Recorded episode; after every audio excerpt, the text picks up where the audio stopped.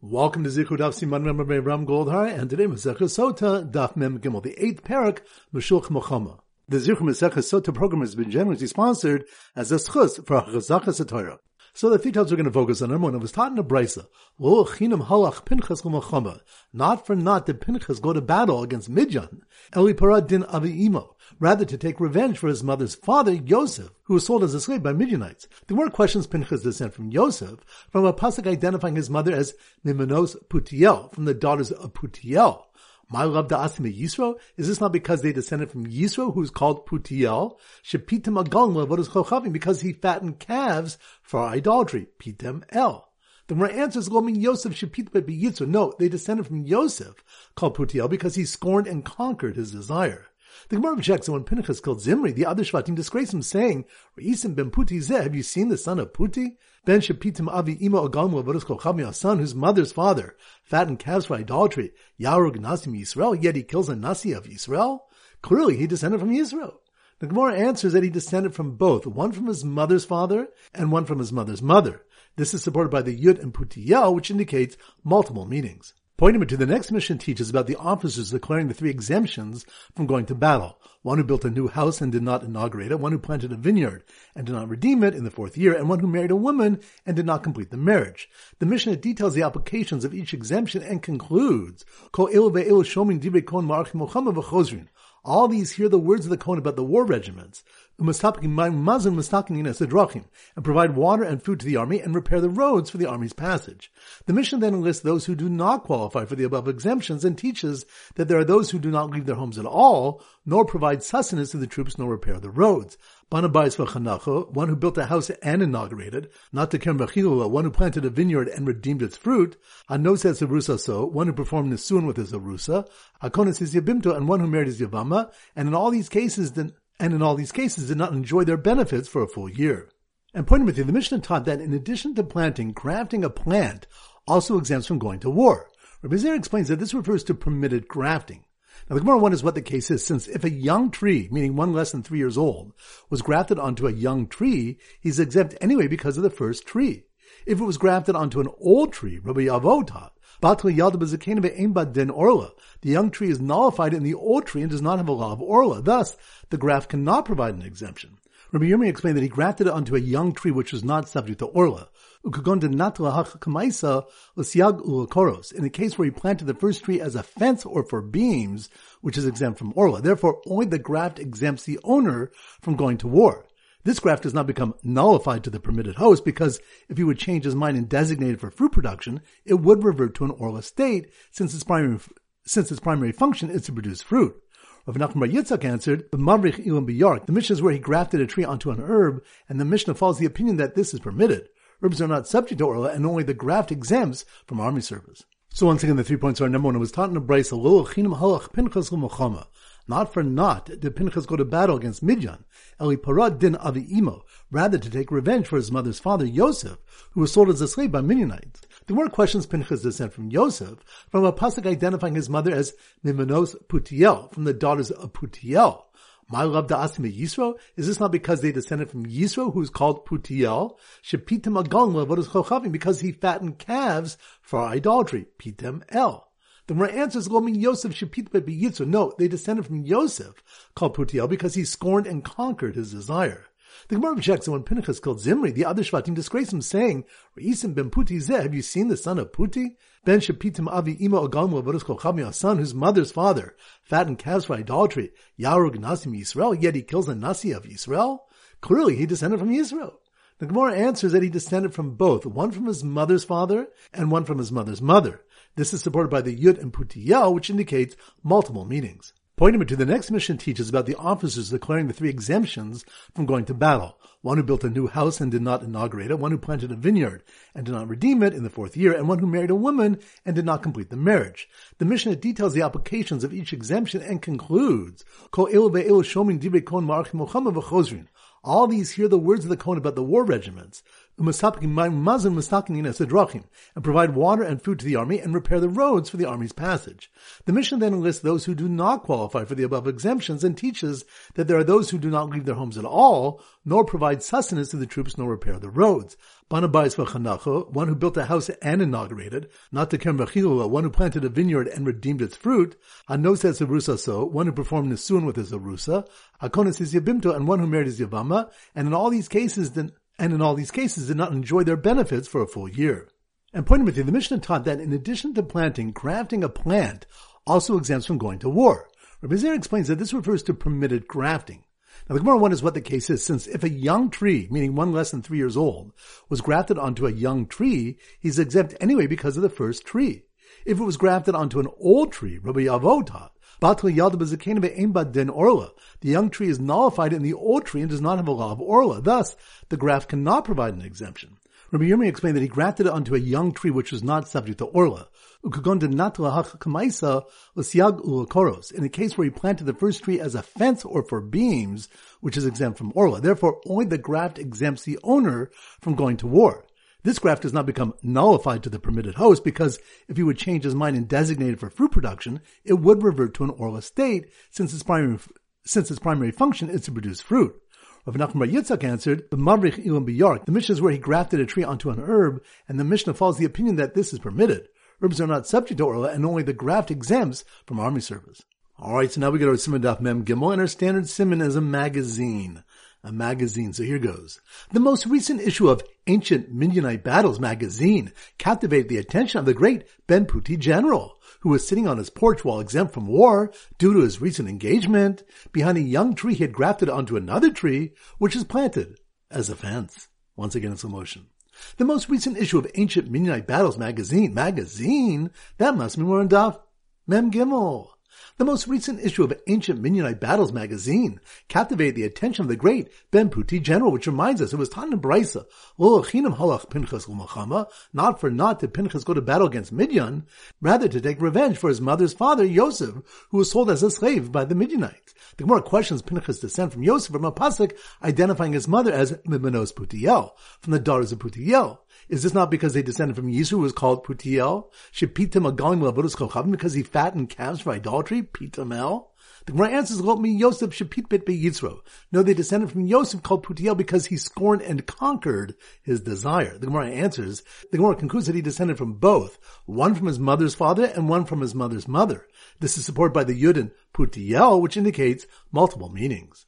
So, the most recent issue of Ancient Midianite Battles magazine captivated the attention of the great Ben Puti general, who was sitting on his porch while exempt from war due to his recent engagement, which reminds us the next Mishnah teaches about the officers declaring the three exemptions from going to battle. One who built a new house and did not inaugurate it, one who planted a vineyard and did not redeem it in the fourth year, and one who married a woman and did not complete the marriage.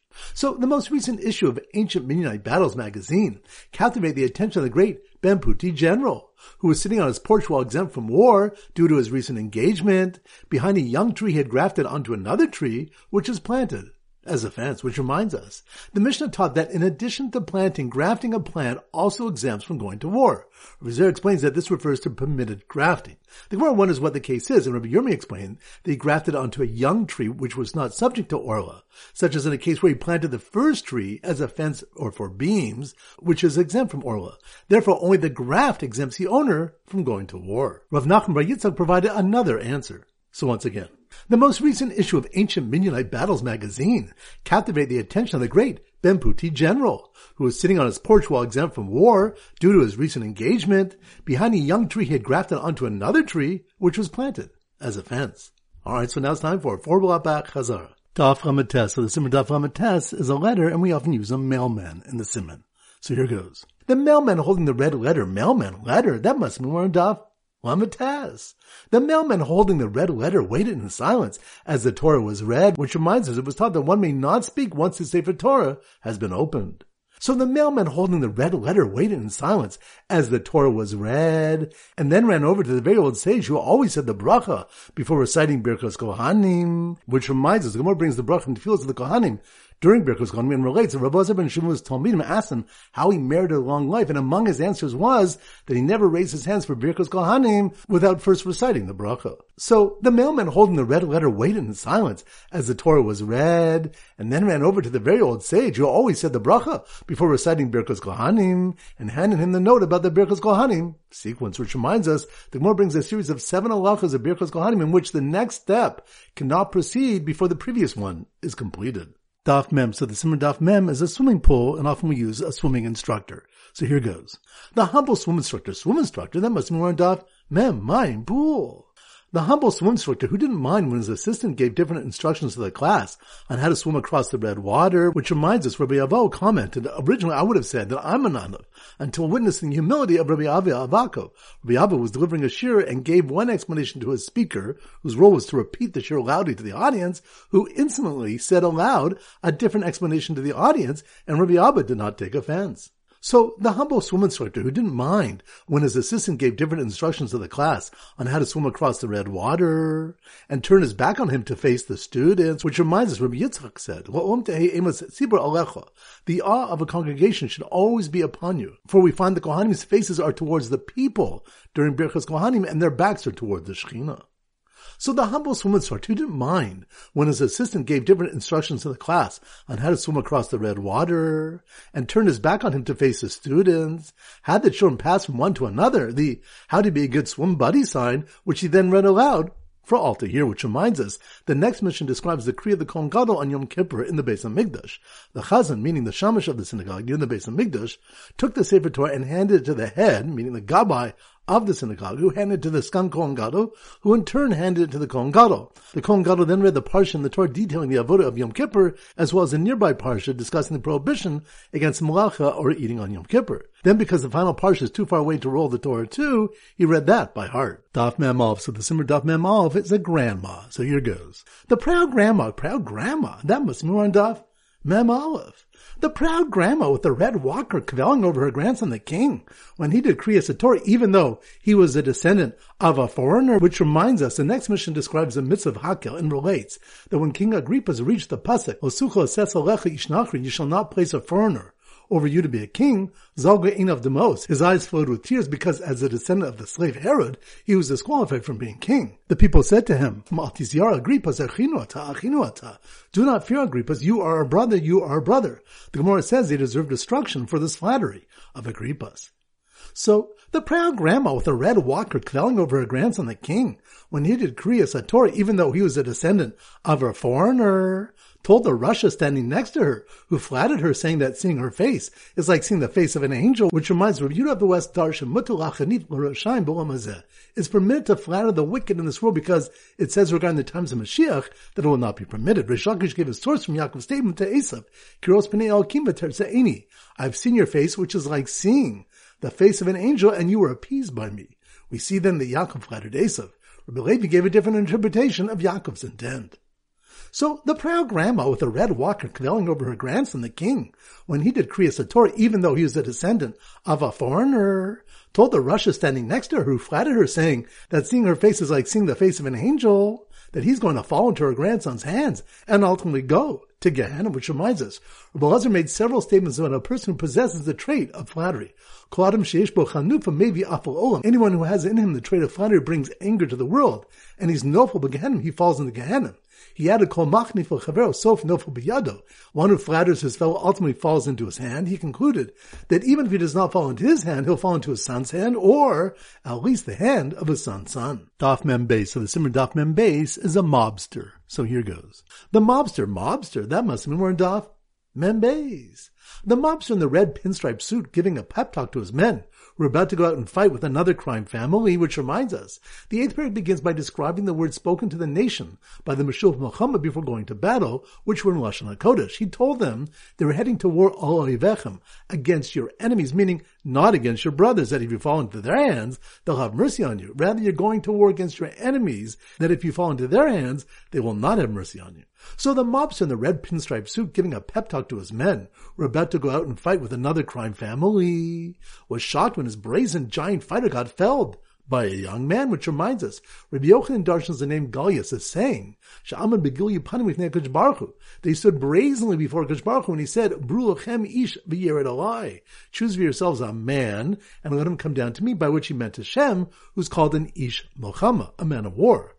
HaKadosh Baruch Hu responded, Harini mapilo yidei benish. I'll hereby fell him through a son of men, meaning a young man, which is how David is described. So the mobster in the red pinstripe suit, giving a pep talk to his men, were about to go out and fight with another crime family, was shocked when his brazen giant fighter got felled by a young man who killed four warriors, all descendants of a woman who cried, four tears, which reminds us.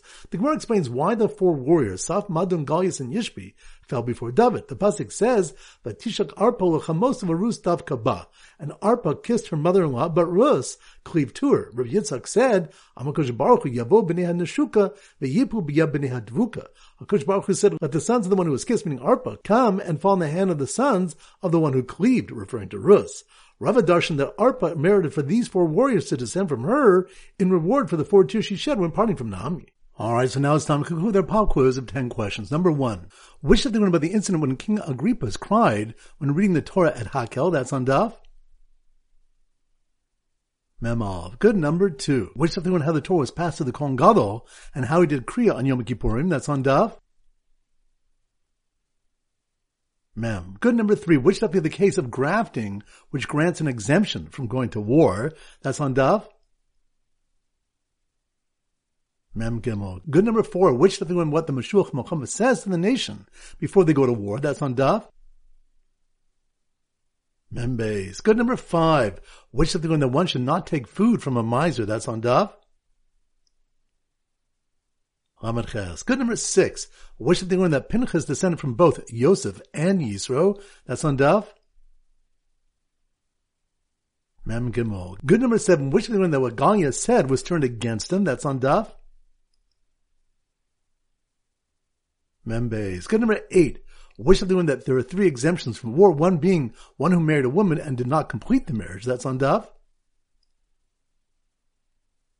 Mem Gimel. Good number nine, which of them are the differences on how Birchas Kohanim was said in the Mikdash versus the Medina? That's on Daf. Lamed Ches. Good. And number 10, which of them the one who flatters will ultimately fall into Gehenna? That's on Daf. Mem Excellent. That concludes today's shiur. This is Rabbi Avram Goldhar Zichu wishing you a great day and great learning.